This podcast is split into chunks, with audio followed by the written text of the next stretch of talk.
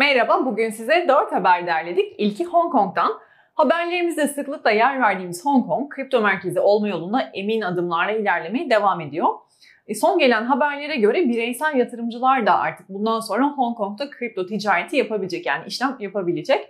Şehrin Menkul Kıymetler ve Vadeli İşlemler Komisyonu dün bireysel katılımla ilgili bir istişarenin ayrıntılı sonuçlarını açıkladı ki bu istişare aslında Şubat ayında başlamıştı. Kurum dijital varlık platformları için yeni bir lisanslama rejiminin başlayacağı tarih olan 1 Haziran'dan itibaren bireysel yatırımcıların da Bitcoin ve Ether gibi tokenları alıp satmasına izin verme planına sadık kaldı. E, bu yayınlanan çerçeve yatırımcıları korurken kripto firmalarını da teşvik etmeyi amaçlıyor. Aslında Hong Kong'un somut teknoloji bir finans merkezi olarak statüsünü geri kazanma çabasının da bir parçası.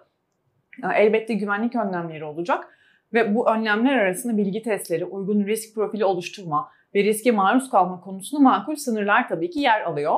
İkinci haberimiz ise Güney Kore ile alakalı. Güney Koreli milletvekilleri ve üst düzey hükümet yetkililerinin kripto para varlıklarını beyan etmelerini zorunlu kılan yeni bir yasa tasarısının önümüzdeki iki ay içinde yürürlüğe girmesi bekleniyor.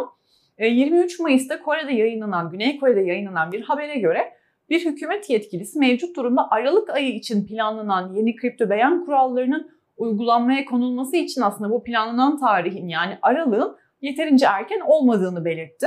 Yetkili ayrıca e, tasarının daha fazla revizyona ihtiyacı olduğunu ve oylanmadan önce yürürlülük tarihinin öne çekilmesi için yeni bir madde ihtiyaç duyduğunu da belirtti. Bu bahsi geçen oylama 26 Mayıs'ta yapılacak. Mevcut durum ise şu şekilde ülkede.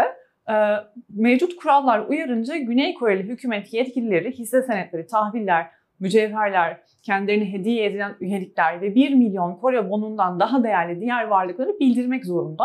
Ancak şu anda kripto para birimleri ve dijital varlıklar için böyle bir beyan gerekmiyor. Biz de gelişmeleri takip edeceğiz.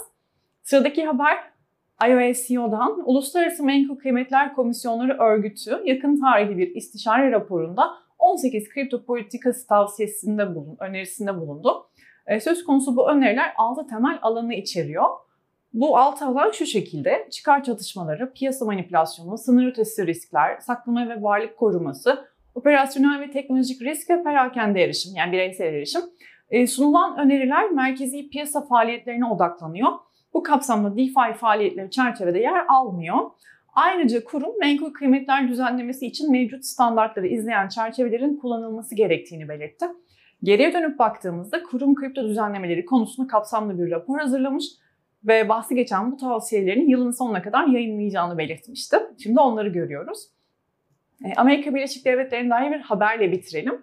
Bir yatırım firması olan ARK Investment bu hafta içinde yaptığı açıklamaya göre ABD e, kripto alanındaki liderliğini Birleşik Arap Emirliği, Güney Kore, Avustralya veya ve veya İsviçre'ye kaptırabilir. Kurum analistleri Amerika'daki mevzuat belirsizliği yüzünden hem mevcut firmaların hem de kripto alanına yeni girecek kişilerin şevkinin kırıldığını da belirtti. Zaten daha evvel ekosistem oyuncuları ülkede uymaları gereken kurallar söz konusu olduğunda kafalarının karışık olduğunu söylemiş ve çerçevenin belli olmamasının hoşnutsuzluklarını da dile getirmişti. Biz de bu alandaki gelişmeleri izlemeye devam edeceğiz. Bugünlük bu kadardı. Çok teşekkürler. Haribo.